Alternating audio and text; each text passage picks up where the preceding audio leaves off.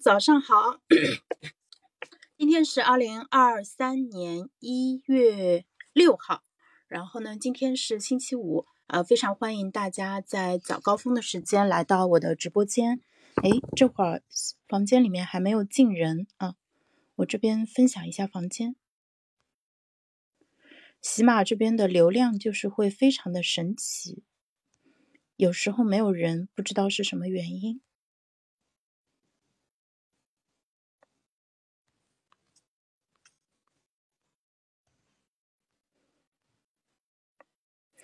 好的，那我这边就正式开始了啊！欢迎大家来到直播间。那今天呃，想利用三十分钟的时间跟大家汇报一下，呃，我最近做的一个重大的一个创业的决定。我想做一个一站式身心健康服务平台，嗯，想邀请朋友们跟我一起看一下这个业务有没有前途啊！我这边先在评论区发一张呃图片，发一张长图，是我今天早上呃花。一个小时写的一篇文章，那对我要做的这个业务其实做了比较细致的一个说明。那我也正好借语音的方式重新的梳理一下。然后今天早上的时候，呃，今天上午我会正式的提交，呃，由陆琪博士发起的奇迹创团的创业孵化营的申请。那这个项目呢，也被称为是中国的 YC 孵化营，它的录取率是百分之一，他们会录取六十个项目，啊，但是。啊，申请的人数可能会超过六千份，那我不知道自己是否能够拿到最后的入场券，但是我已经借由这次申请，把想做的事情和商业模式梳理的比较清楚了。那这个也是缘分啊，因为我之前并没有想做这样一个申请，然后呢是呃奇迹创谈的呃工作人员打电话给我，因为我之前报名了陆琪博士的一个呃演讲，然后呢留下了我的联系方式，所以他们打电话给我。然后本来，嗯，这些陌生的推销电话我是不接的，结果那天，嗯，就突然接起来了，然后就有了这么一个契机啊，所以我觉得一切都是缘分，这个用英语来说就是 calling。对，所以呢，嗯，在填写他们的那个申请表的时候，他向我提了很多的问题，那通过回答这些问题，我觉得自己要做的事情就变得越来越清楚了，所以呢，我想通过这篇文章向你们做进一步的说明，那我也通过语音的方式啊去进。行进一步的一个梳理。那什么是一站式身心健康服务啊？嗯，身体就是我从我们从两个角度来看，身身体健康和心理健康。那现在就是身体健康方面的需求，我们会去看医生做理疗，去健身房锻炼身体，嗯，调节饮食习惯。那心理健康呢？我们通过阅读自助类的书籍，这个在美国跟中国都是非常呃受欢迎、非常大的一个类目，有很多很多的书籍，包括我们经常看到的积极心理学啊、拖延症啊，或者什么呃那个遇见未知的自己啊，这些都算是自助类书籍。然后我们也可以通过与朋友、家人交流、自我开解，呃，去找心理咨询师，或者是说去服用精神卫生科的处方类的药物来达到。嗯，就帮助自己就获得呃心理的一个健康。那不同的问题呢，呃，它的解决方案散落在不同的机构当中，相互独立，然后呢无法起到协同作用，甚至可能会发生冲突。我想通过一站式的身心健康服务，帮助大家从身心健康的总体利益出发，设计有效的行为改变方案，在短时间内获得显著持久的收益。所以这里有几个关键字，一个呢是整。总体利益，另外一个呢是有效，而且它会是在短时间内去呃取得一个效果，并且呢，我们希望说这个效果，嗯，它比较明显，同时它能够持久，在呃你结束这个服务以后也能够长时间的保持下去啊，所以属于既要又要的那种呃情况，然后这个不可能三角到底是否能够达成呢？我自己是比较有信心的。那呃，我们解决哪些问题啊？我们解决常见的。像拖延、迷茫、抑郁、焦虑、孤独和社交回避等，呃，心理方面的一些问题。然后呢，也解决像作息紊乱、熬夜、迟到，呃，以及高风险的睡眠和饮食习惯。那我们。简单说一下什么是高风险的睡眠。比如说，我们正常人可能要睡七到八个小时，但有些人他可能有时候睡得很多，有时候睡得很少。呃，在睡得少的时候，可能只睡四五个小时。那这样子其实是存在很大的一个风险的。这个我认为是高风险的睡眠习惯。那饮食也是这样子。比如说，你已经有基础疾病了，但是你不忌口。比如说有糖尿病的人不忌糖，然后他糖尿病变得很严重，那对他的晚年的生存质量会造成非常严重的危害，可能会出现呃那个像失明啊，或者是说那个呃这个肢体呃溃烂这样一种情况啊。高糖是一个非常风高风险的一件事情，然后。呃，另外的话，就是我们也会帮忙调整像肥胖、三高、失眠和身体虚弱等常见的一些问题。那这些身心健康的问题，呃，它互为表里，就是呃也互为因果。就是有时候你的心理问题会导致你的身体健康出问题，那反过来也是这样子。比如说你身体健健康出了一些问题，会导致你出经历巨大的一个心理压力，然后以至于就是反正。不断的恶化，所以呢，我们需要进行系统的干预，才能真正起到效果。那我们服务哪一些人群？啊，这个问题的话，我把它分成了三大类。第一类的话是在校生，它包括中学生、大学本科在读的学生以及硕博阶段的研究生。他们或者面临着巨大的升学压力，或者处在一个严重原子化、缺乏有效支持的环境当中，很容易感到迷茫和焦虑，而且。他们都很年轻，也缺乏相关的人生阅历和生活经验。嗯，面对问题时缺乏必要的经验和知识作为武器，所以他们需要额外的支持。那呃，一个人他在我们成长的过程中，其实我们的很多支持来自于我们的老师、同学和家人。那假设他现在的生活环境当中不能给到他足够的支持的话，那这时候就需要进行必要的一个干预了。然后第二块是都市单身青年，那嗯，这个关键字落在单身和青年上面，就是他们时常会感到孤独，希望能够快速找到人生伴侣，但是在呃这个寻求伴侣的过程中，其实花了很多的时间，但可能并没有很好的一个进展。然后同时呢，他们还呃会对未来感到迷茫，因为现在社会信息交换非常的充分，就是大家是看到了太多的。呃，情况以至于就会不自觉的开始感到焦虑，他不确定自己目前从事的职业是否有好的前景，以及如何去应对三十五岁的危机，并且现在九零和零零后他们进入社会的时候啊，我们现在这个整个经济形势，包括房价都已经到了一个很高的一个水平，那嗯，他们的成长的环境，就是这个大环境和微环境跟我们八零后其实又不太一样了，所以的话，他们也需要额外的一些支持。呃，另外的话就是，呃，年轻人在初入职场的时候，在面对职场的不公正现象，嗯，很多时候也不能站出来维护自己的权益。比如说，老板让你九九六零零七，那你真的要这样做吗？如果他一进职场就在这样的环境当中，他可能以为天下乌鸦一般黑，全世界的公司都是这样的，但事实上不是这样子。那我自己，因为我，嗯，工作比较早嘛，我自己比较幸运，就是我职场当中有，呃。一大半的时间是在外企度过的。那外企当然也有它的问题，但是外企在工作时长和呃对员工的基本权益的尊重上面做的还是比较好的。他们普遍遵守劳动法啊，我觉得这一点其实呃帮助我们树立了一个正确的世界观，就是呃他这个事情到底应该是什么样子的？我觉得这一点其实可能是我们作为过来人可以给到，就是现在的职场新人的一个支持。然后呢，除了在校生和单身青年，还有一个非常重要的，呃，一类中非常重要的用户人群是中年人。那中年人真的是三加版，呃，上有老下有小。我自己就是这样一个人啊，就是中年人面临着育儿以及为父母养老和工作这三个，呃，同时对精力、体力和能力，还有时间要求都很高的一个。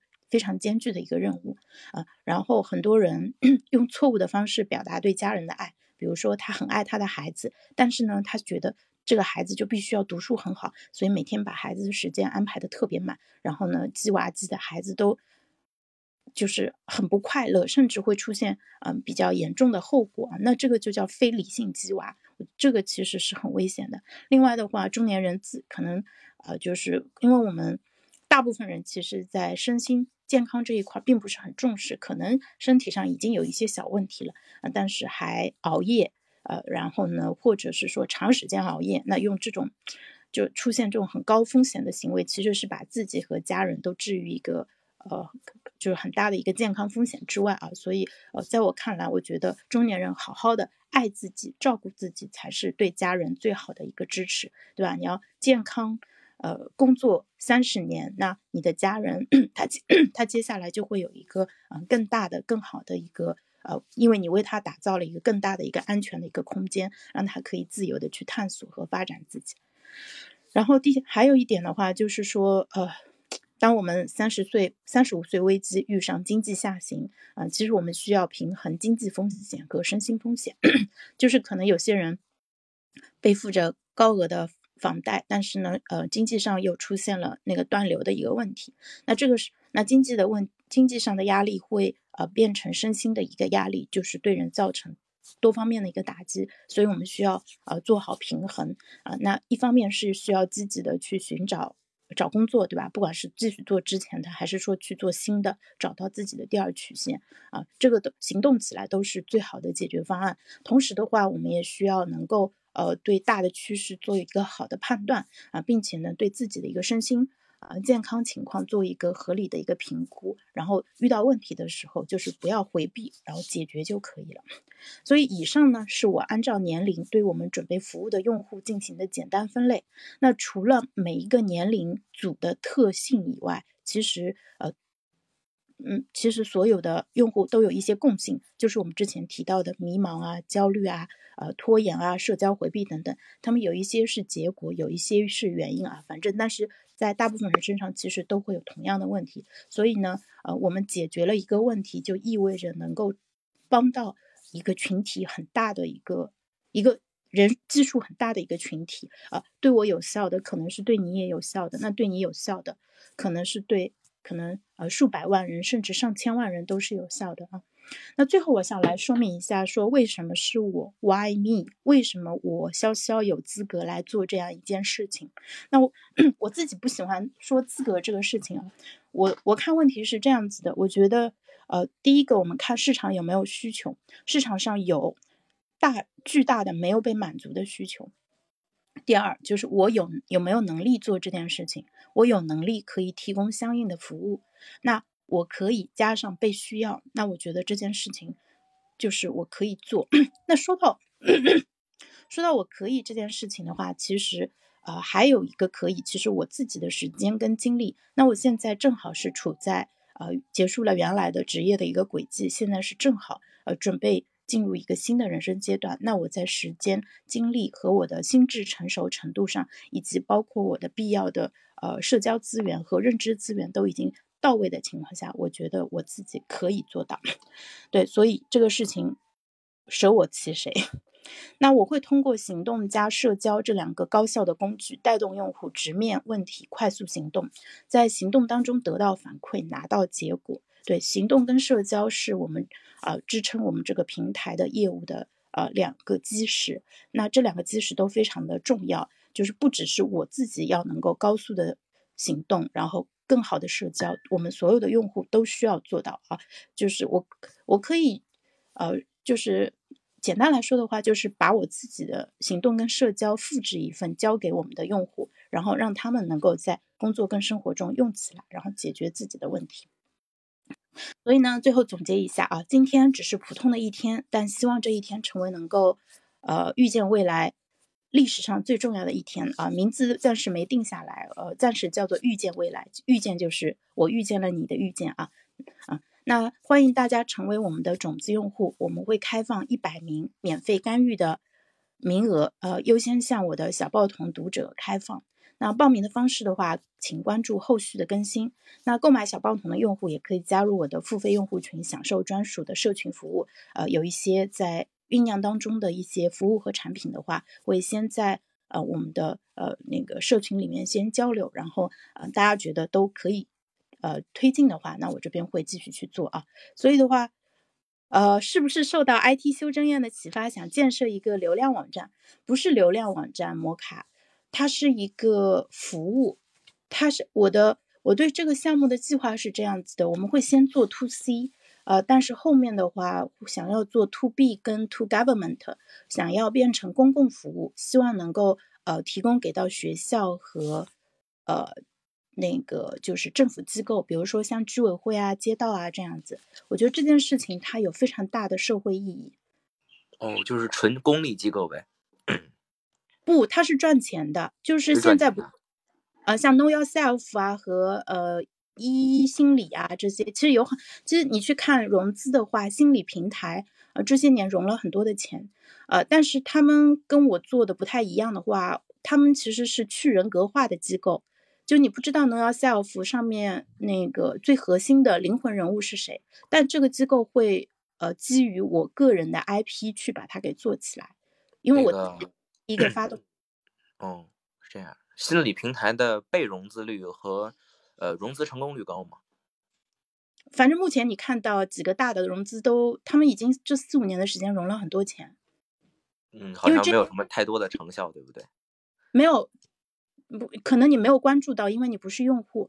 他们其实是呃生意很好，特别这几年在井喷，因为呃这三年说实话。呃，我们的那个心理方面的需求确实在增加。我就简单说一个管中窥豹的一个数字，就是你你不说话的时候，先把麦关一下。哎，好的。对我们分段说啊，因为它声音会交叉会干扰，所以没办法。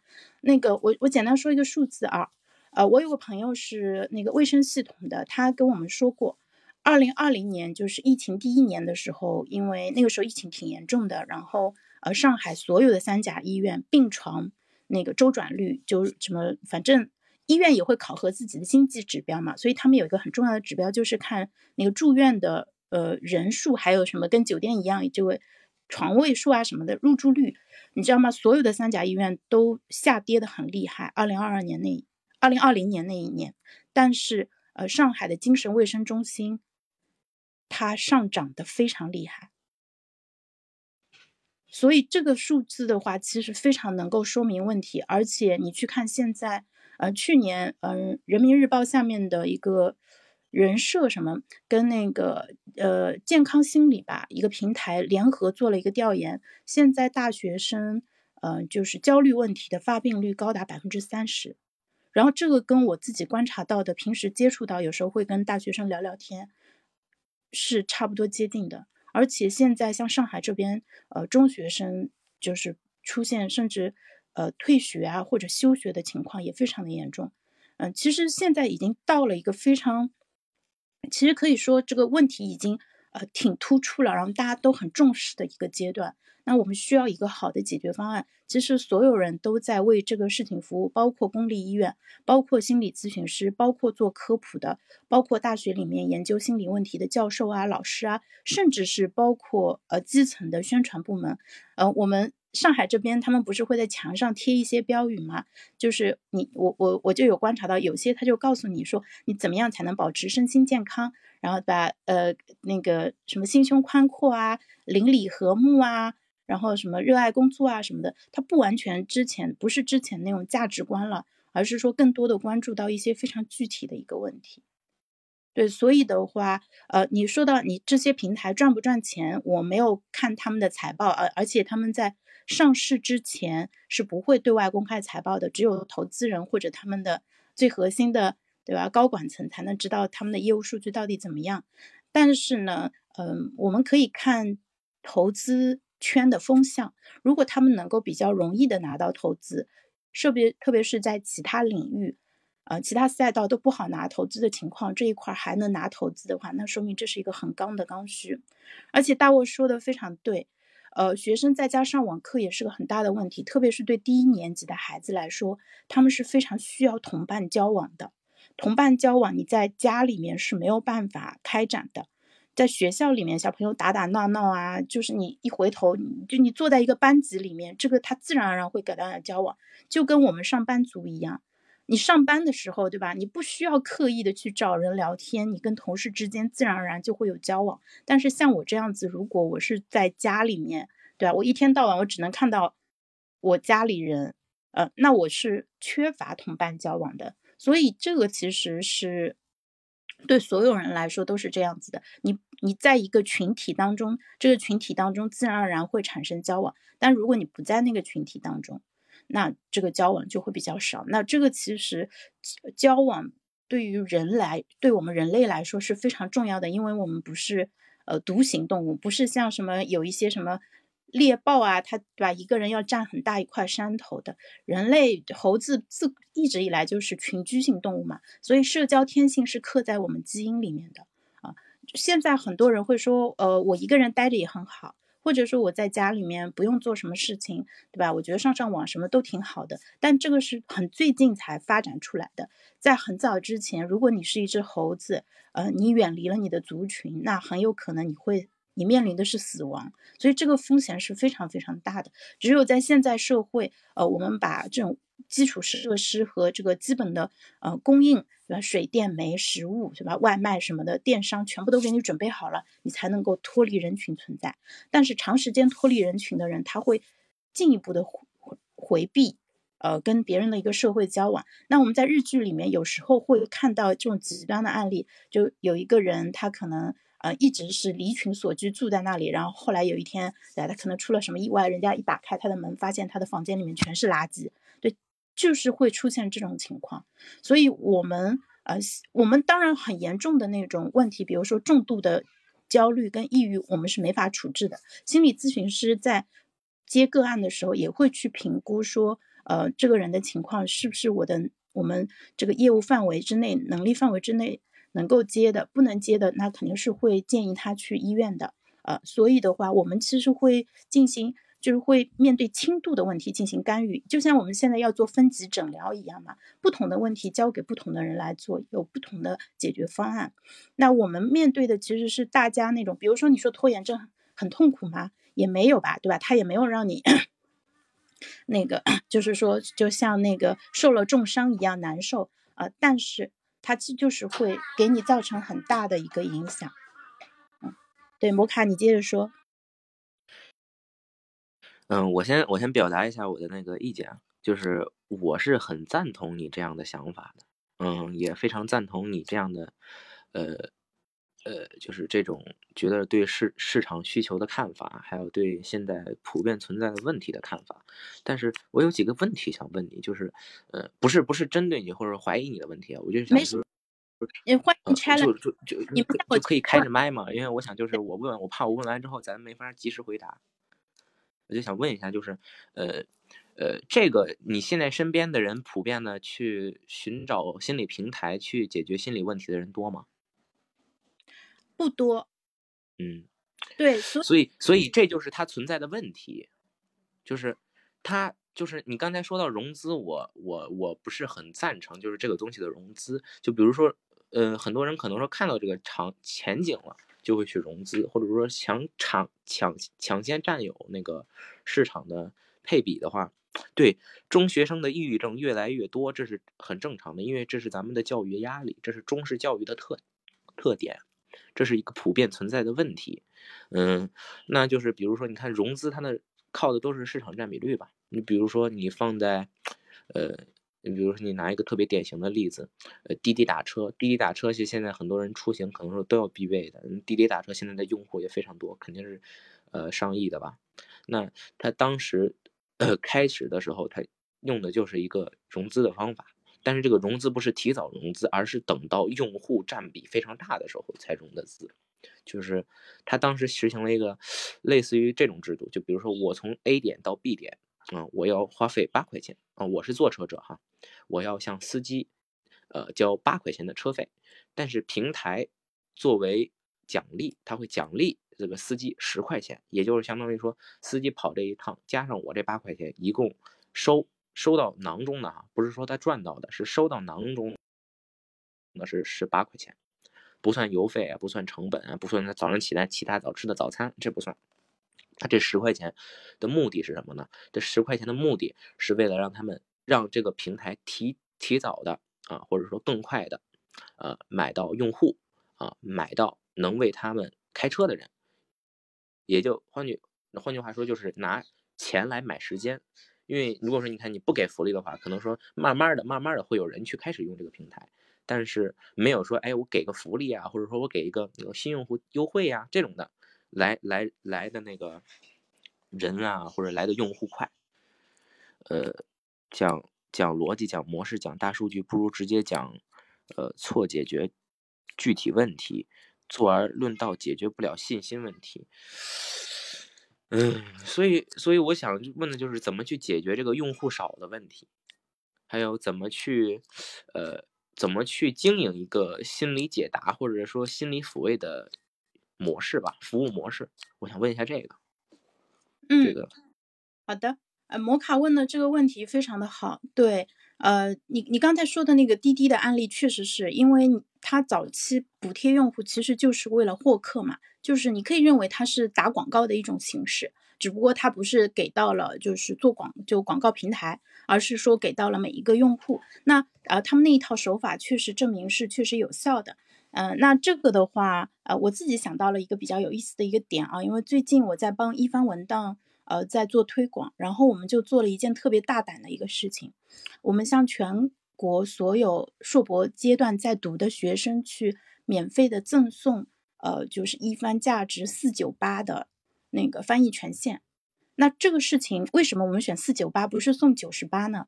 因为我觉得他们不了解我们，如果只是为了九十八元的权益而让他来注册或者提供他的一个学信网的资料，当然是去掉隐私信息以后啊，我都提醒他们说，你们把什么什么都 PS 掉，照片啊，什么名字全部都隐藏掉，我只要确认你的学生身份就可以了，就是让他们提供这些信息来向我们申请这个福利，我觉得九十八不够，所以呢，我跟托马斯商量了，我们就用四九八。呃，来吸引他们来，然后我们说每个班级我们都送一个四九八，送两个九十八。那这件事情当时是我拍脑袋决定这样做的，那托马斯也同意啊，对，然后我们就做起来了。然后现在已经呃，就是从三十号开始嘛，就初步开始做了。那这件事情正好呃印证了一个非常有效的一个观点，叫高成本信号。因为我做我们做这个动作，它是有成本的，这个成本可不低啊。呃，因为四九八对应的是七千篇的，呃七千页的论文翻译的一个权限啊。那它那个翻译其实它最大的一个成本就是它功能开发出来的，它最大的成本其实是电费。所以就是我们提供这个服务其实是有比较大的一个呃提供的一个成本的，它并不是说我免费给你复制一份你就可以了那种。所以呢，我们用到了一个高成本信号的一个原理。就是告诉大家说，呃，你可以相信我们这个平台，因为我们用这么大的一个福利来吸引你们来，我们是非常希望能够跟你交朋友，并且希望能够借由你这边帮我们把这个产品呃传递给到更多的人。对，所以我们是希望在呃全国所有的院校每一个班级里面找到。呃，一到三位核心的就种子用户，然后看看能不能靠这些种子用户在全国把它给点燃。那这件事情的话，在大厂是不可能这样做的，因为你要批准这样一个项目的话，你可能财务上受不了。另外的话，你决策的流程会非常的长，哪怕你基层，比如说我我是一个普通的经理，或者我是个主管，我有这样一个 idea，那这个可能要一直批到主管，甚至批到总监，甚至批到什么 VP 这个阶。这个 level 才能批下来，是不可能说今天决定想到了这个 idea，然后马上就开始写文案，马上就开始在机课上面去做推广，然后马上就开始招募的。对，所以我我做这个小平台有一个好的好处，就是说，呃，我这个现在可以认为是呃一言堂，就是我自己决定要怎么做就可以怎么做。所以的话，我早期冷启动的时候，我会先呃那个试着。我我会先免费的提供干预服务啊，就是我刚才也说了，我们会招募一百个种子用户，然后呢，就是通过为他们提供服务，嗯，来进一步的验证市场的需求，呃，同时呢，看到用户这边的一个共性，因为我对市场的理解现在是这个程度，但是到底我的理解准不准确，是不是有需要调整的地方，其实我是。需要通过真正的用户来告诉我们的。那我先用免费的方式把用户先吸引过来。另外的话，我会解决一个问题：用户不足有一个很大的一个问题的话，首先第一方面，大大家不知道有这么一个平台，就是他根本就不知道说，哎，我现在有一些问题，我可以去找心理咨询师，或者说可以去什么易心理啊，或者 Know Yourself 那边去获得一些服务，不知道，压根就不知道。现在不像当年。呃，电视那个时代，宝洁可以把它的广告打到全中国所有人的耳朵里面，一天轰炸你个几百遍，让你所有人都能记住什么飘柔啊、海飞丝这些品牌。现在已经现在是多屏时代，所以的话，呃，大家都处在各自的信息茧房当中，所以信息要破圈非常的难。所以我的一个很大的一个优势就是我本人就是一个超级连接者，我可以跨越不同的结构洞，啊，就是把不同的网络给连接起来。所以呢，我在每一个网络当中，我都会试着找到呃，跟我能够在这方面合作的人。然后帮助他去把这件事帮助我，也帮助他，因为他可能也有产品，我也有产品，我们找到一个结合的点，我们一起把这个事情给做起来。比如说，我最近在跟微机动感动态学躺椅的人在谈，说呃是否有机会合作，以及呃跟先原力膳食纤维的嗯老板在聊怎么样去更好的做行为干预，从他这儿学到了非常多，因为行为干预是我们接下来做的重中之重啊，所以的话。呃，连接人非常非常的重要。这件事情要做成，肯定不是靠我一个人的，它既靠我们的用户，因为用户他用完了以后觉得这个产品很好，他会再回来购买，呃，甚至他会把这个产品推荐给其他人，呃，比如说。呃，我一个，比如说一位用户，他用了以后，他说，哎，真的有效哎，那他的朋友遇到类似的问题，他就会推荐说，你试一下这个平台上的这个服务，这是一块用户早期的种子用户非常非常的重要，用户的成功，平台才能成功。然后呢，呃，另外一方面的话，就是我们这个平台，我不不是心理咨询，也不是什么精神卫生的相关的，因为目前在大众的认知上，大家觉得找心理医生。找心理咨询师其实还是比较私密的事情，会担心别人会有不好的看法，所以我们叫身心健康服务平台。我就帮你解决轻度的问题，拖延症大家都有，对吧？我觉得这个没有什么羞于启齿的，就是当我把这个把用户的心理负担卸下以后，他更有可能去推荐我的产品，因为我们想象一个正常的用户，他在一心理上花五百块钱找了个咨询师，跟他聊了。四十五分钟，哎，效果也还不错，但他不太可能会在朋友圈发个朋友圈说，呃，我今天用了一个心理咨询服务很好，你们也可以试一下。不会，大家就会默默的就不说了，就不说。但是我这个的话，我是可以说的。哎，我最近对吧，这个拖延症好多了，或者我最近每天早起了，或者我吃的更加健康了，是因为。呃，用了这个小程序里面的这个服务，对吧？然后你们可以免费试一下，我们也会把各种拉新的手段用起来。呃，比如说你邀请朋友进来的话，那可能呃送朋友免费咨询的机会，然后送你这边再额外的，所以这个病毒式的营销可以做起来了。呃，当然，呃，这个服务要做好，运营要做好，需要团队的配合，同时需要技术的一个配合。因为后面我们是想把它，呃，因为我测算了这个市场的规模是非常大的，如果真的能够。拿到足够大的市场份额，那靠个人其实是应付不过来的。你没你你真的是分身乏术，所以到后面的话，其实我们会利用 NLP，就是自然语言分析技术，然后呢进行一个机器的应答，嗯和人工的审核这样一个服务，然后能这样子才能服务到更多的人。那这个是后话了。那为什么有信心？呃，做这件事情，我自己对技术一窍不通，对吧？IT 修真院 那个暗灭老师说了，程序员管够啊。然后的话，对，呃，然 后你你笑了哈，对。然后还有就是托马斯他本人就是那个人工智能这一块的。那既然能用人工智能来做翻译，那当然也可以用人工智能来做一些简单的应答，对不对？那加上现在 Chat GPT，它其实也是看到了。这种可能性在这里面，那避免机器胡说八道的最好的方法就是人工看一遍，然后再发给用户，同时管理好用户的预期。就是我跟用户的交流，那就不是说，呃，你发给我，我必须在一两分钟之内回给你了，我需要更长的时间，我才能消化足够的一个需求，对不对？所以可能说我们在呃三六个小时以内，对吧？或者十二个小时以内给到你一个完整的一个。呃，干预的方案，或者如果你需要的话，你可以再额外加钱，然后呃做一对一的电话的沟通，我觉得这样是比较好的。呃，所以，嗯，然后这个产品我会把它跟微信去做深度的一个绑定，呃，因为所有的那个终点都是在私域嘛，那私域在哪里呢？私域其实就是在微信里面，所以这个功能可能将来不需要做复杂的专门的 app，我们会做 PC 端。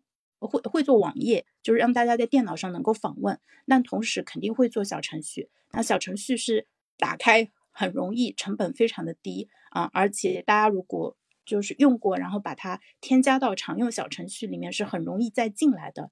所以把这些都做好，然后呃让大家知道有这样一个服务，并且能够很便捷的用到。还有一个非常重要的点就是把价格做的足够的便宜，做的足够的便宜。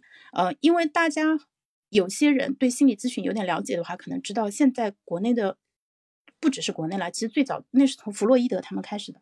弗洛伊德他一辈子他心理咨询的客户很少，他们动不动就搞很多很多年的那一种。所以呢，就大家觉得心理咨询你必须要做一年你才能看到效果，你做半个月、半年看不到效果是很正常的啊。但是这个其实是很 ridiculous 的，就是他没有考虑到用户的一个需求，用户希望能够快速解决问题。我。并不想跟你花半年的时间慢慢的磨，我找你了，那就是说明这个问题其实很痛。我希望能够快速拿到解决方案，所以我们的干预周期会控制在七天之内，七天之内让你拿到效果。如果你超过七天没有效果，那退钱吧。反正我觉得可能这个这套方法不是很适合你。对你这次先退，你如果下次还想再来，你还可以再试一下。就是我不一定第一次干预能成功，但我可以给你退钱。那等到你第二次再来的时候，说不定你自己已经身心准备的更好了，或者这个问题变得更痛了，那你就更有可能成功。那这个时候你帮他解决这个问题，其实是会非常效果会很好，因为他自己已经有了非常强烈的改变的一个动机。嗯呀，这些都是后话了，但是那个框架太全了。还有行动力，你的行动力也好强啊！嗯，对啊，那改变世界必须要行动力强吗？我上班的时候可不是这样子。嗯，挺好，挺好，我没没有其他的问题了。我就是挺担心他这个用户的问题。我看你哦，你这个种子用户就是这么设定的呗？对，种子用户是起到了一方面给到我正反馈的作用，就让我知道这件事情是真的有价值。另外一方面，它其实也肩负起了火炬手的一个工作。就是我不指望所有的种子用户都帮我把这个服务给推出去，但是如果有十分之一的人愿意帮我推荐，那这件事情就很有希望能成。所以这个其实还是个转化率的问题，对吧？一来一百个用户，对吧？你能不能让九十个满意，剩下十个不满意不要紧。对吧？我本来也没有收钱，对吧？只要只要不是反目成仇就行。九十个满意，然后这九十个里面呢，有五到十个在愿意把你这个东西分享出去，那我觉得这个其实就是很大的成功了。当然，我可以目标可以定的再高一点。而且我们现在，呃，有点担心七天能够有足够的改变啊。呃，那个是这样子的，就是先做到，先做到。七天，比如三到七天有效果是第一步。如果这七天都没有效果的话，其实呃用户本身也会没有信心的。然后呢，呃你这七天在强监督或者强干预下面你做到了，然后接下来就放手你自己去跑一段，你不行了你再回来嘛。因为我们的收费会做的非常的低。而且我我自己测算了一下，就是哪怕是人工的一对一的干预，可能都会控制在三百元以内。而且整个用户的生命周期，我是希望能够，嗯，就是他的付费次数是在三到五次左右。所以呢，他是会不停的回来。就比如说最近遇到了这么一个问题，感觉压力特别大。比如说老板给了我特别压力，或者说家人这边有一个特别大的压力，就是根据我自己的一个经验，我暂时处理不了了，那不要紧，来这边。找个支持，对吧？给你吃一颗定心丸，告诉你，给你鼓鼓劲，以过来人的经验告诉你这个问题不怕，往前冲。那很多时候其实我们是需要支持，而不是说，就就像现在大家新冠治疗，对吧？呃，很多时候它是给的给到生命支持，它是给你营养，给你氧气，然后呢，呃，让你的身体的抵抗力有时间去发挥作用，不要被病毒给打败。所以这个其实给到的是支持。我觉得这个的话，就是我给到你这一颗呃支持的话，有可能能够支撑你往前跑三个月，或者好一点的话跑个半年、一年，对吧？你需要的时候再来这个能量供给站，再继续去买这个服务就好了。嗯，我们不做长城，长城不能做。呃，长城的话，你对用户的要求其实对用求要用户要求特别高，这个用用户要有非常强的支付能力。你看，一年你要。你假设一年他们一个礼拜做一次，或者两个礼拜做一次，他一年的年付可能是在一万元以上啊。我觉得这个就会筛掉很大一部分人。嗯，我自己我自己在虽然我很爱做知识付费，但是我觉得其实不应该让用户付这么多钱的，嗯，就是那个尽量是低成本，而且方便、便捷的、容易去获得，嗯，这些服务，这个其实是非常重要的。而且刚才也说了，我说将来希望有机会，呃，能够进到学校和进到基层，把它变成一个公共服务，提供给到这个社会。因为这个事情说白了，它没有那么难，嗯嗯，大家都能做，但是呢，创始人的发心非常重要。以及后面这个呃产品做大了以后，怎么样去呃保持它原来的样子，不要出问题，这个品控非常的重要。然后嗯，但是干预的方法其实不是我原创的，嗯，其实在社会学、心理学、行为科学、认知科学里面，嗯，像杨老师的课有很多的那个智慧是从杨老师的科学，呃。课程里面来的还有很多，就是最近我认识了倪考梦老师嘛，他已经有非常完善的理论系统了。他他自己提出了一套理论叫自主论，嗯，就是人怎么样变得更加自主。那我非常喜欢这套理论，然后我也拿到了他的口头的授权，就是有了他们的这些理论支持的话，其实，呃，我这边我就不用自己再去做理论方面的一个研发了，我只要专心做落地这一块就可以了。呃，所以现阶段没有什么，呃，定责。你有什么问题，你来找我，我我们快快的，呃，帮你找个解决方案。然后呢，这个解决方案的话，比如说我先给你提一个建议，你说，哎，这个不行，呃，这个我做不到，那个我做不到。然后我们就看到说，哦，可能还有一些其他的因素没有考虑进去，对不对？所以呢，我在跟种子用户交流的过程中，其实也是搭模型的一个过程。我需要知道说，呃，这一类用户他最常见的一个。阻碍的点是什么？他可能在哪些地方自己会有一些反抗，在这个里面啊，那不同类型的用户，他后面给到的方案会是不一样的。但是说实话，问题种类是有限的，没有那么多。绝大部分人的问题，你会都会找到一个很大的 group，很大的一个人群跟你有同。同样的一个问题，所以你解决了一个问题，你就能覆盖到很大一部分人。然后像我们做，呃，我我我前面说到了，我们的用户里面有很大一部分是学生嘛。那学生，你现在去看，像知乎上面，你去看他们深更半夜提问，邀请你回答问题，你就知道现在大家这个真的，其实这个需求很迫切。嗯，焦虑啊、迷茫啊这一块都特别多。那他们在他们那个人生阶段特别焦虑、迷茫，其实很容易理解，你知道吗？我读高中的时候我也迷茫啊，只不过那个时候没有那么多的信息来源，没有那么多乱七八糟的一些信息，也没有呃这么多的干扰项，对吧？没有手机，没有那种那么多的视频网站，所以，然后呢，我们那个所有的不是。我们的用不只是我们的用户，所有中国人、所有美国人、所有地球人，包括外星人，其实都需要提升一样东西，叫媒介素养、媒体素养。就是呃，麦克卢汉说过，媒介即信息。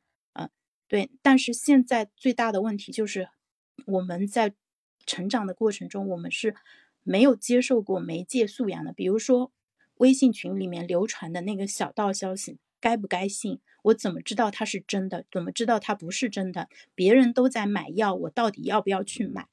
这个时候跟风是对的吗？对吧？很多时候跟风是对的，所以大家都抱着宁可信其有的一个态度啊。但是有些问题它明显是有纰漏的，所以那这个时候，以及是说 你一我一天看了两三个小时的呃流媒体的内容，看刷了两个两三个小时的短视频。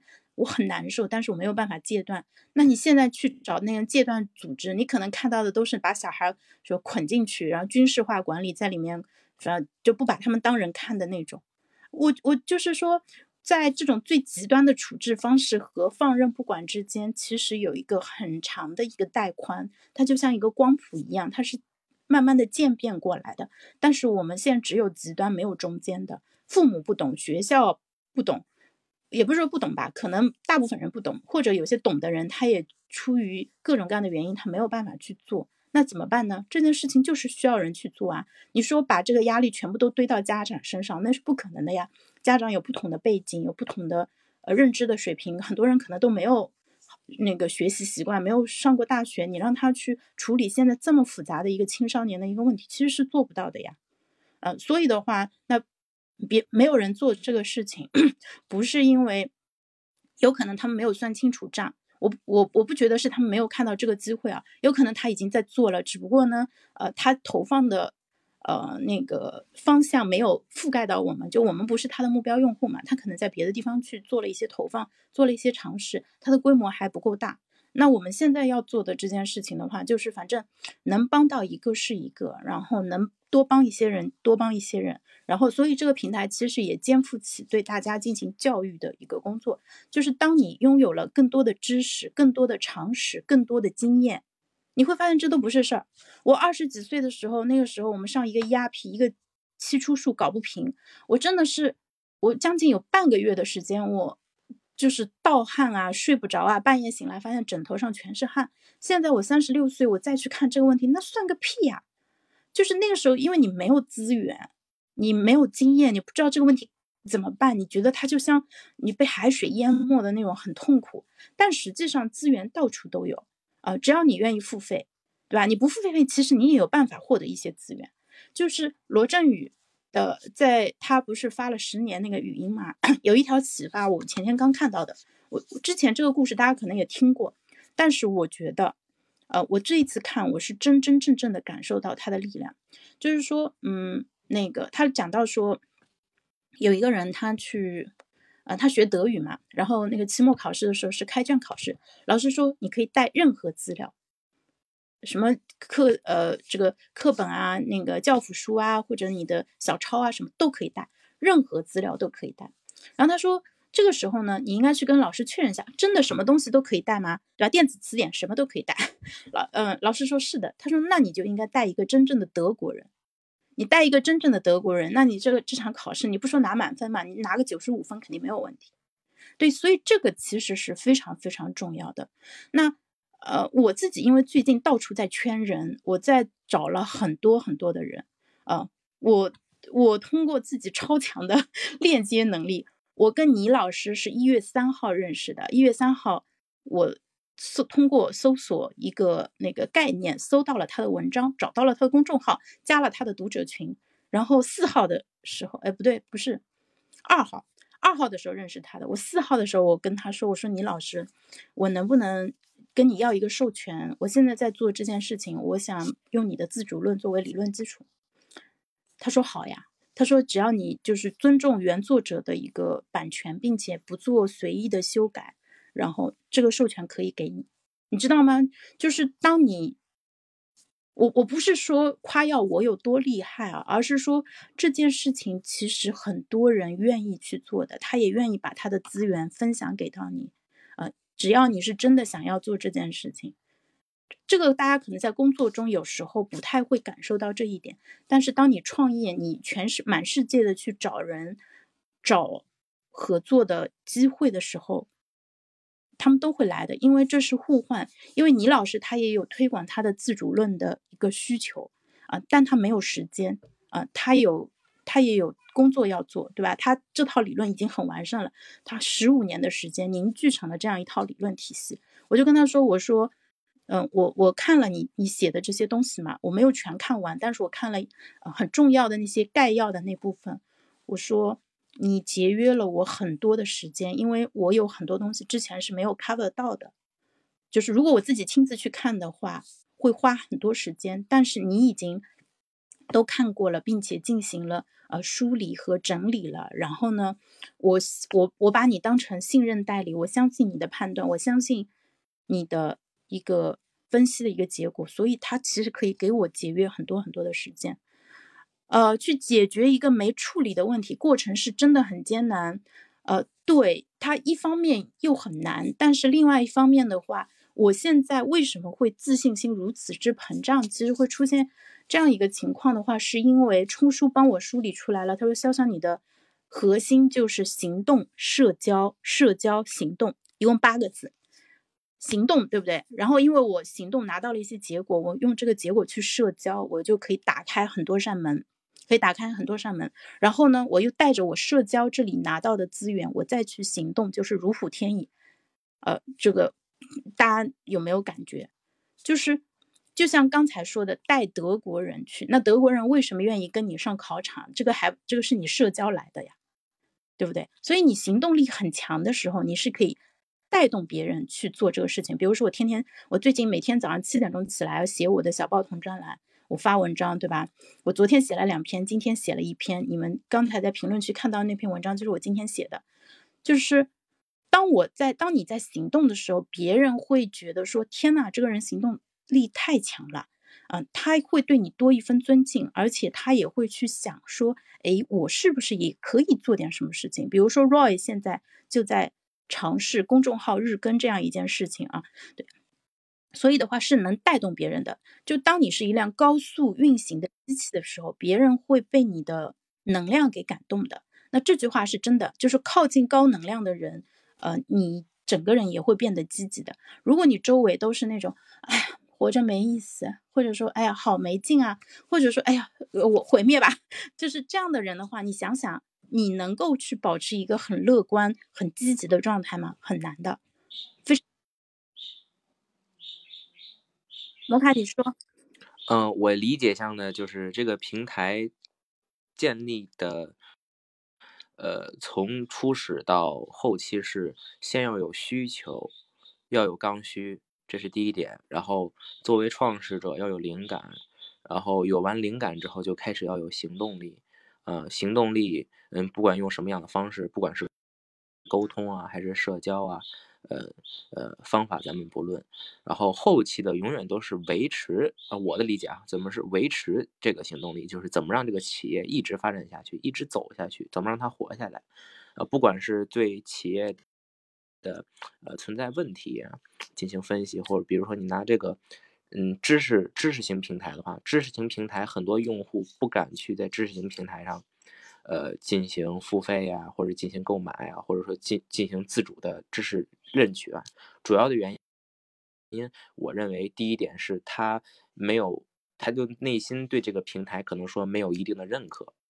嗯，不管是说他的认知不够，还是说平台没有做好宣传，就是比如说你看，嗯，像现在网上很多信息，比如说你要。进入一个平台，你要了解这个知识。你比如说，你看知乎，啊，知乎它上面，呃，你看你去信，你去看它底面底下很多的博主啊，很多的那个评论者，他那可信度为什么高呢？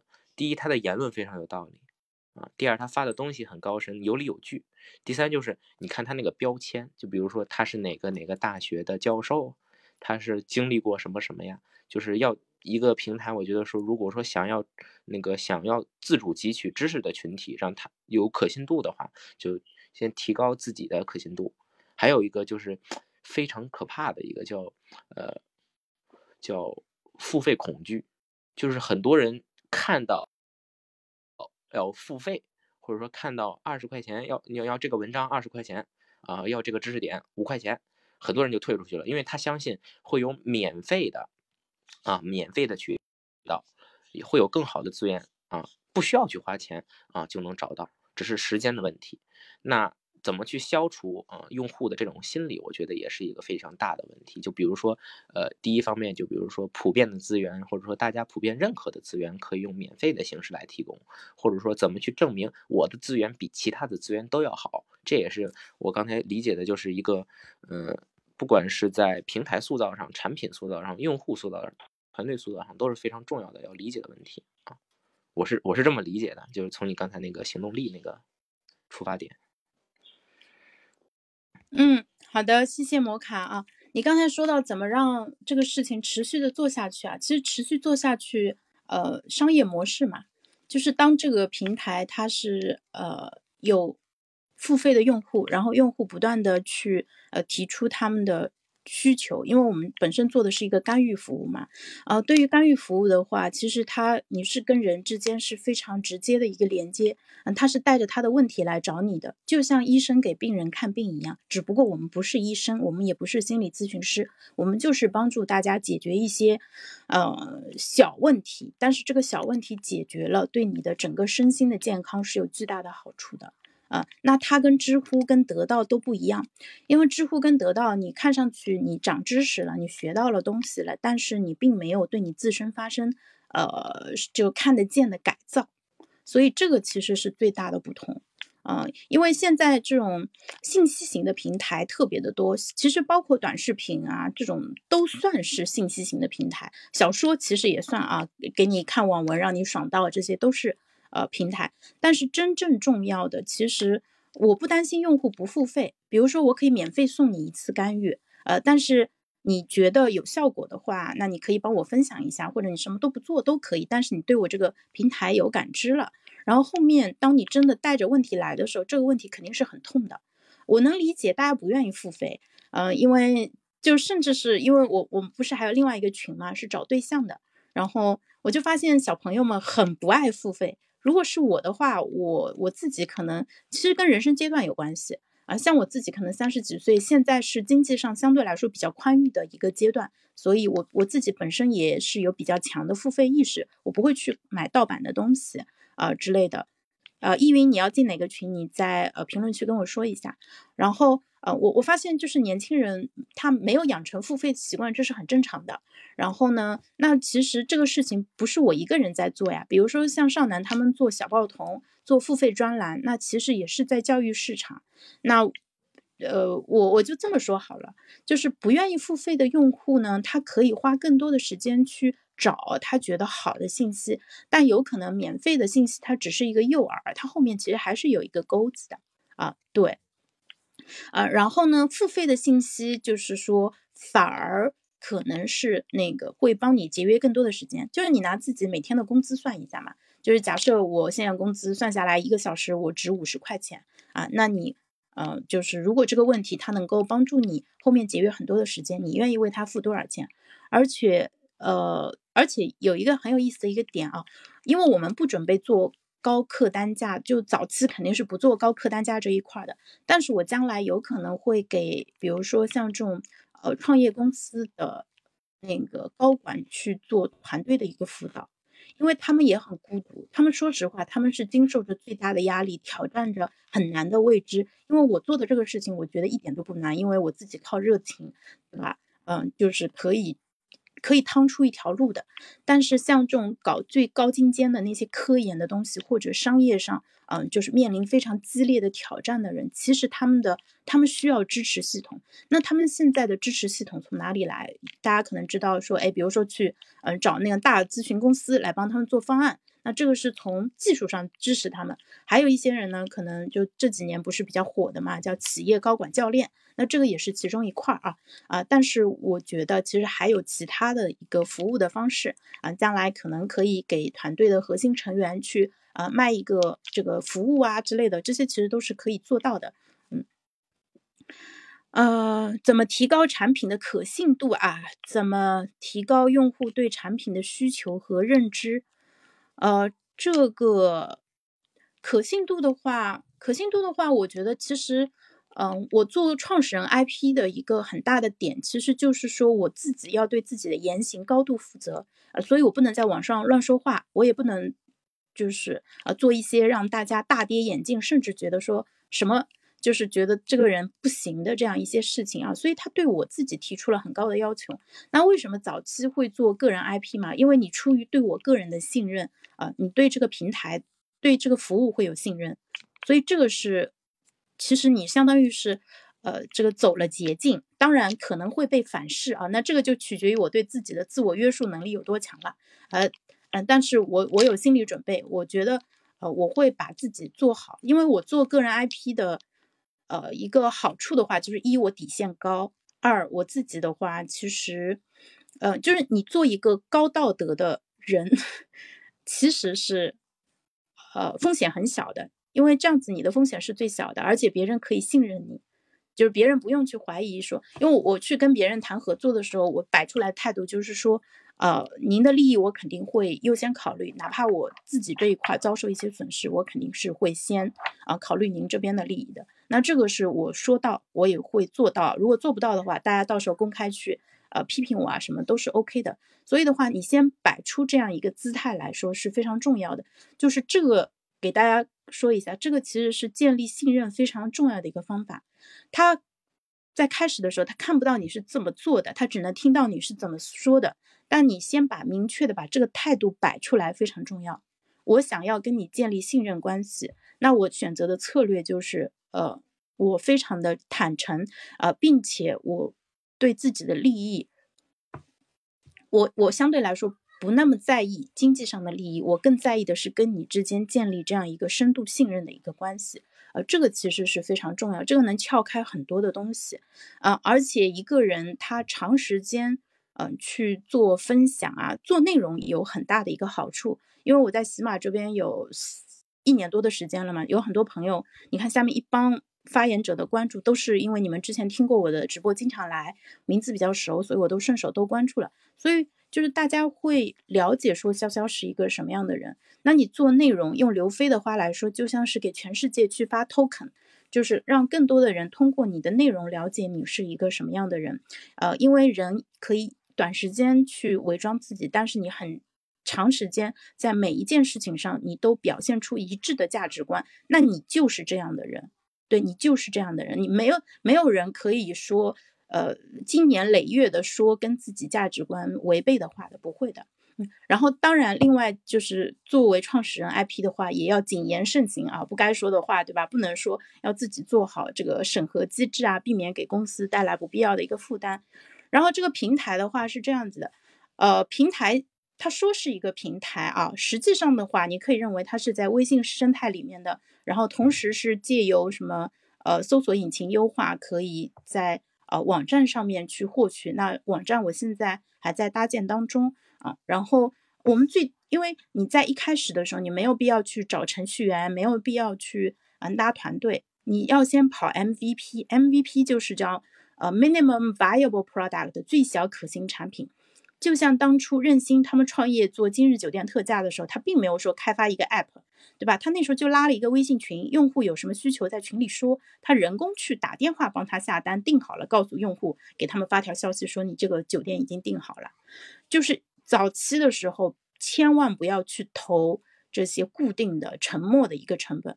早期的时候，我就拉个微信群，我就跟你一对一的聊，对吧？你。帮你服务好了，然后我这边收集到足够的信息了，那这个其实就是把这个模式跑通了就可以了。所以的话，硬件都是后面的事情啊，对，那个基础设施都是后面的事情。呃，有咨询或联系相关人士关于项目法律规定、法律责任或者法律援助吗？你是怕我有那个法律风险对吗？嗯，对，知识产权的法律风险挺大的。知识产权吗？哦，对。那我问你啊，呃，那个，比如说吧，就摩卡，你现在找我咨询，然后呢，我帮你解答的过程中，我引用了罗振宇的一句话，这个算不算侵犯他的知识产权？啊，这不算，这不算呀。对呀。那我提供的服务其实就是这种，就是就我我理解的就是你引用可以，比如说那个，呃，就比如说你借用其他的，比如说你要你后期的话，我觉得这不是前期的问题，这肯定是后期的问题，就比如说。呃呃，后期不管是信息团队还是技术团队，在那个你的引擎上去呃扩大或者投入一些那个呃知识问题，或你不管是从网上汲取，还是说从某些心理著作上汲取的一些信息，如果说这些投入到课程里，呃，需不需要注意？如果说它是涉及到利益关系，比如说你用他人的知识，然后为自己塑造利益这些问题，呃，有没有注意到过？就是我我只是我只是问一问啊。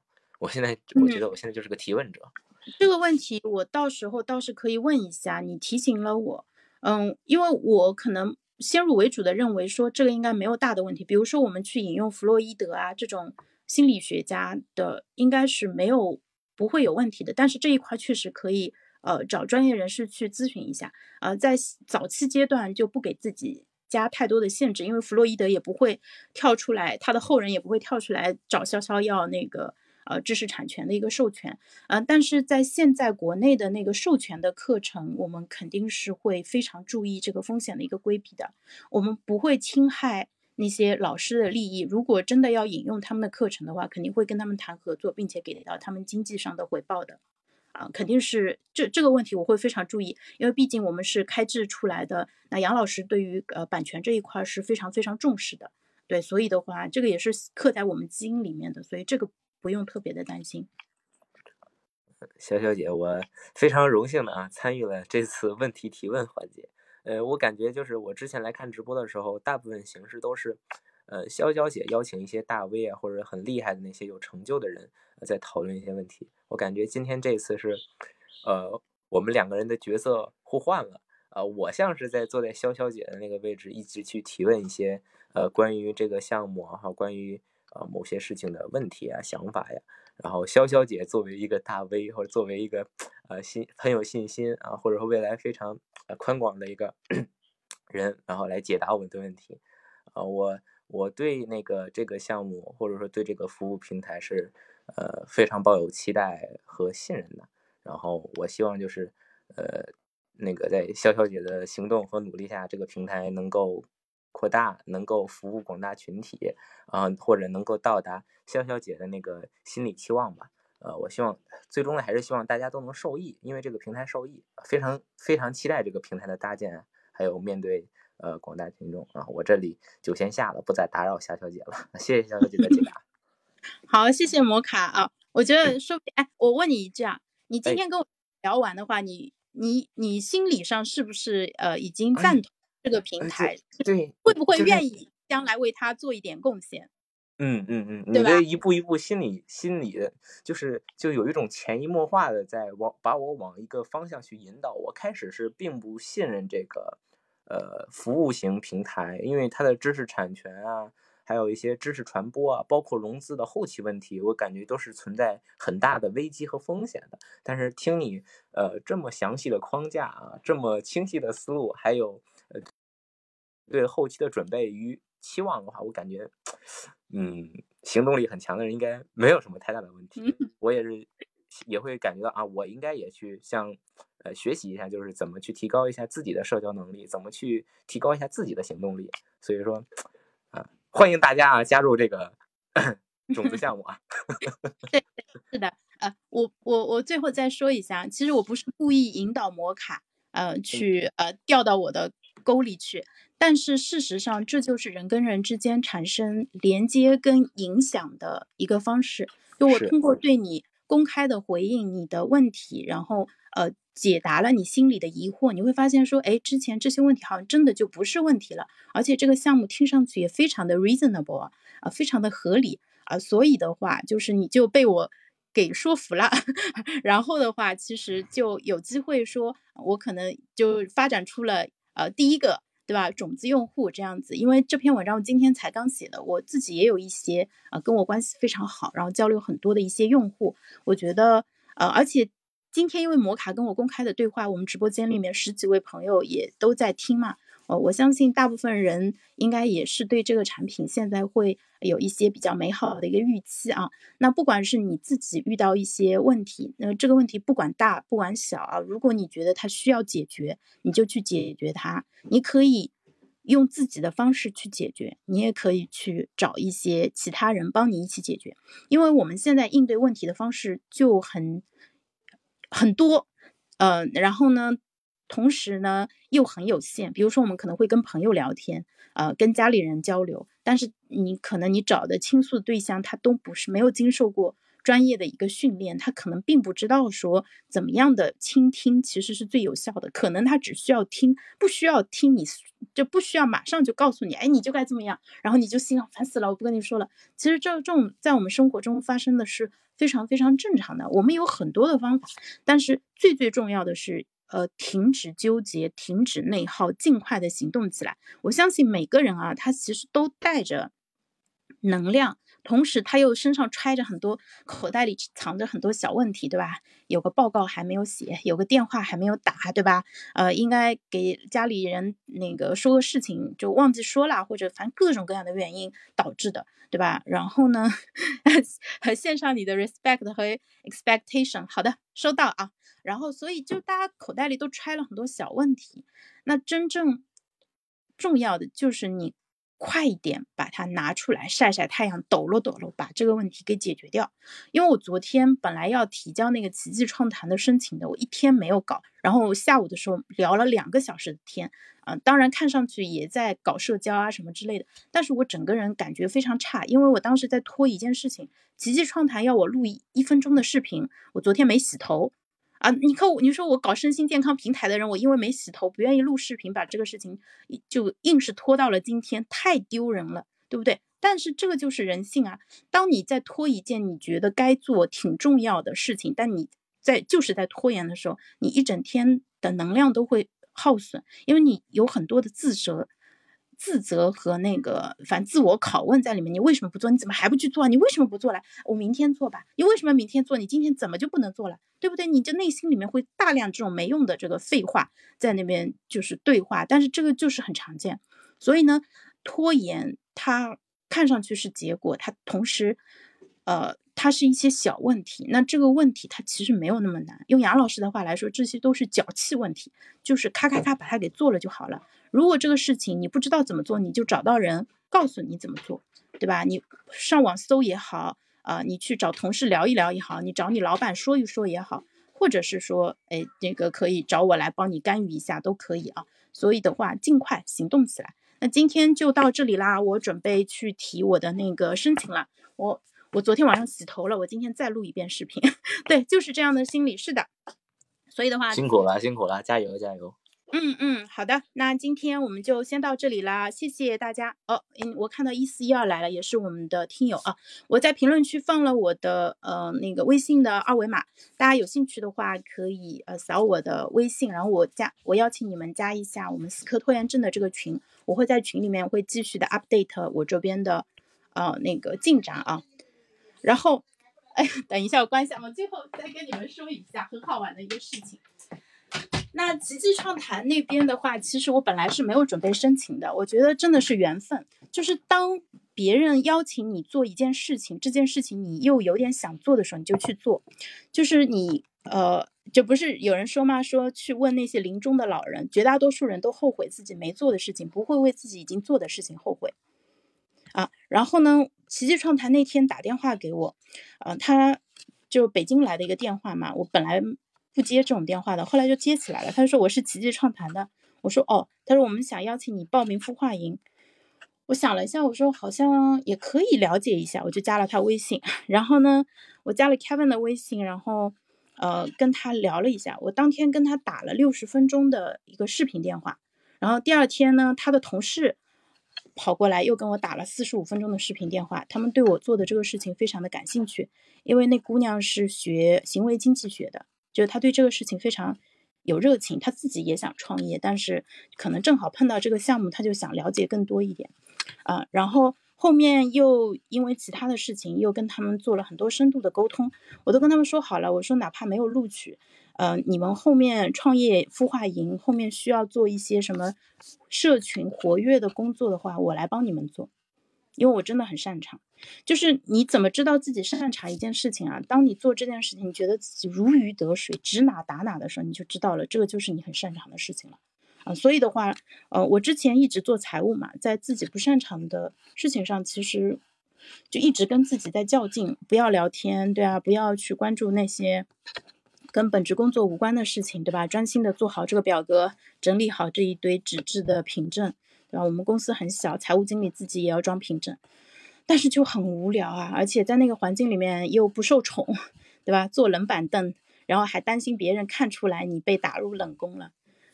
嗯，所以呢，我我工作十四年嘛，我经历过大大小小的公司，外企也待过，呃，然后呢，这种创业的小公司也待过，然后呃，各种行业，新能源、电商，那个。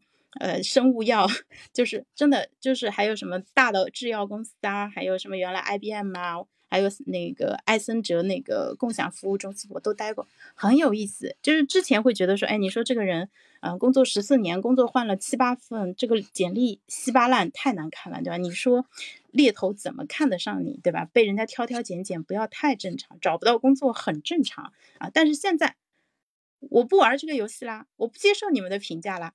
然后我昨天听完了韩旭，呃，韩旭是原来快手呃运营总监，然后他年末做的一个两个小时的一个复盘，非常有意思。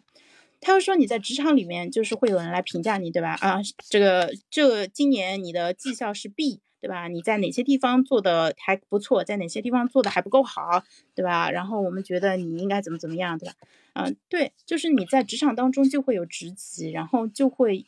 由上面的人、下面的人、左前后左右的人，对不对啊？然后呢，就会评价。然后对他他说一句话，他说职场其实是非常反映人性的一个地方，但是当你真的出来，你有能力去用自己的优势做一些事情的时候，我就知道自己不应该浪费这一个机会。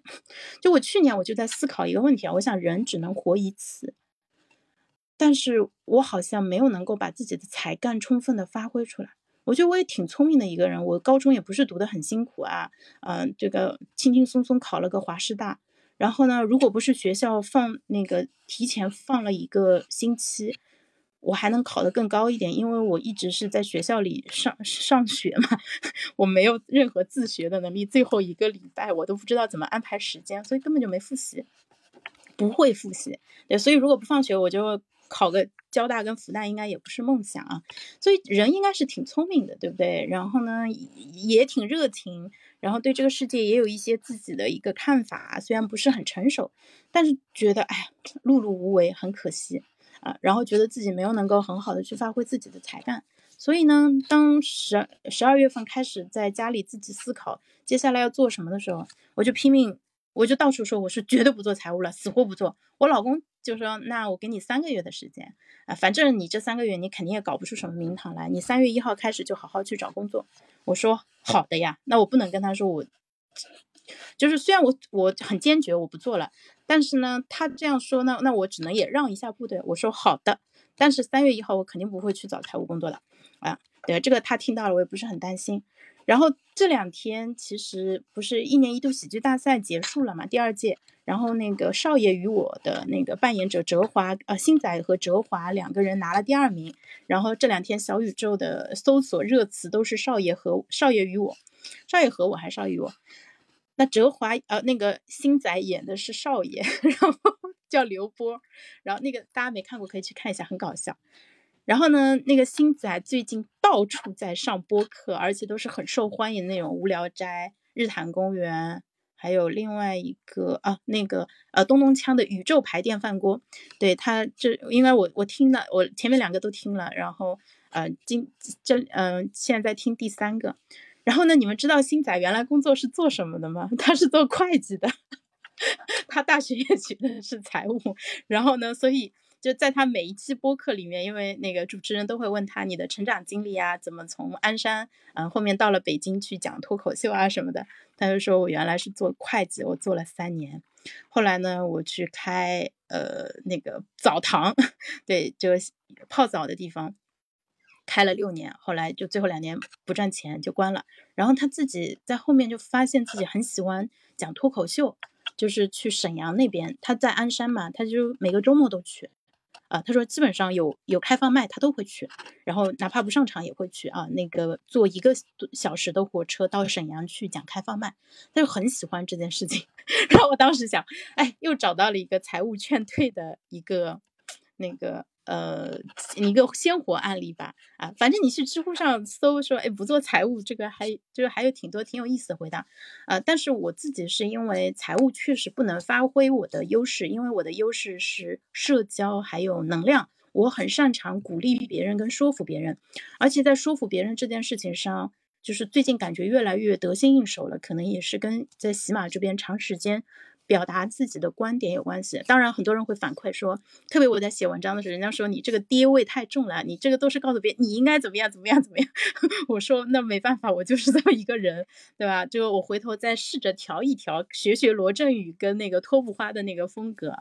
但是确实，呃，说服别人的能力的话，啊，有时候啊，大部分时候你逻辑当然要无可无懈可击，没有问题，对不对？这个事情是真的啊，这样子的。但另外一方面，你对这个事情的热情其实也非常的重要啊。对，所以的话，哎，今现在来在听的朋友都是没有上班的吗？已经快十点钟了，那我就放你们赶紧去工作了啊。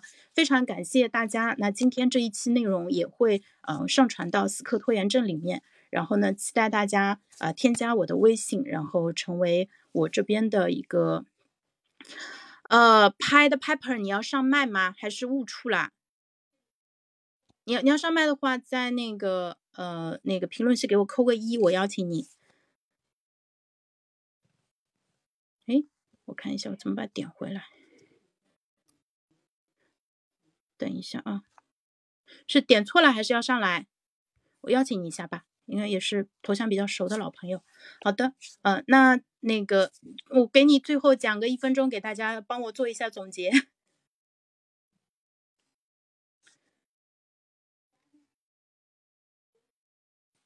好的，哎，嗯，哎，你好，我我是我是用的那个 MC，我我看不了你你说的发链接还有二维码那些，我看不了。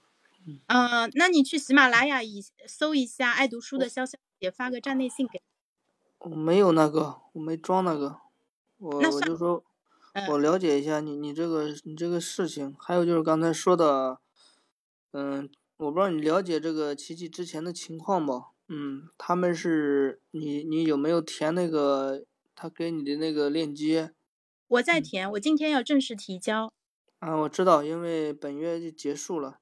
然后我们是 YC，就是在陆琪加入 YC 之前的当年一七年唯一一个中国本土团队，也是陆琪加入之后一九年的中国中国 YC 的团队。所以说，我们相当于同时入选了两个 YC。美国 YC 和中国 YC，所以这块还是比较了解的。嗯嗯，那我去 Y，我去 My Club 里面找一下你，我看一下能不能发站内信啊？MC 可以发吗？我看一下。我这个东西，我用这个东西现在是看不了你说的那些东西，我就是给你说一下。如如果他们他们一块是面试你，另外一部分就是说你填完之后录个视频，视频也很重要。视频录完以后。填完后，等段时间会通知。因为 YC 现在更多的也是，嗯，不知道你之前的背景啊。那那现在报名报名的是不少，那每年的话也就那一百来个。嗯，最后集中路演嘛。嗯，我知道，他今年是六十个。啊，对我跟他们的工作人员沟通非常的顺畅。啊，没关系，因为那那下面下面他们现在招了一大堆人，包括在北美那边还有很多实习生。在不停的在撒项目呢。嗯，对对，就广泛的邀约，这个能理解。嗯，我知道。嗯，因为这个毕竟现在这种市场下，好项目还是少。嗯嗯，我我有信心，就算拿不到这个项目，至少在 YC 这一边，呃，就在那个奇迹这边会认识一批新朋友。就是因为这个，其实对后面把项目做大还是有好处的。那那个呃，Piper，你是做？呃，区块链这一块的，对吧？产业区块链是在国内的业务还是在海外的？都有。嗯，国内的话，上海有一家，上次人家跟我说的叫什么名字？反正就是那个，反他们是做基础设施这一块的。我我回头那个私底下跟您再请教吧。我去，嗯，可以。上海就两家代表，比较好的就两家，再加上蚂蚁，算是三家，就三家。嗯嗯。因为我二三年我是希望能够用上一点区块链的技术，就是发一些不是代币，但是希望能够就是做身份验证的一些东西。就比如说我怎么知道这个用户是我之前的用户，我想做一个身份识别，用区块链技术。啊，这些都有了，这个国内就不用想那些币的事，国内就是这些基础应用。对对，就做基础应用。嗯，国内的区块链就是分布式数据库。你就想谁会用到数据库就知道了，嗯嗯嗯，国外是国外的玩法，嗯，YC 也一样，在在国外也是这样做的，国内的话他们也在，它也是两两两个路子嘛，这个都可以理解，嗯嗯，那你加一下我微信好不好？微信微信多少？我口头念给你听啊，maintain 就是英文字母 maintain 保持的那个 maintain，M A I N。T A I N，二零一零。哦，我试试啊。嗯。你华师，你是那个上海那个华师吗？哎，不是啊。你是不是是？不是不是哦，华师大对吧？啊，你说的华华东师大，上海的。对，我以为你什么专业的人。嗯。好的，能能找到我吗？我试我试一下，因因为我我这个是给大家表演一下在线交友啊。嗯，微信是吧？微信。对。我找一下找一下，没事。我电话是国外那个系统还没换过来，我试一下。嗯。啊，过去了，找到了，找到了。嗯。啊，行，好的，是找到潇潇了，对吧？啊，那那个呃，喜马这边的朋友可以看到二维码的话，也可以过一下，我们回头再交流。那今天哎，一口气讲了一个半小时，非常感谢摩卡，也感谢 Pepper。那我们回头再聊，拜拜，再见。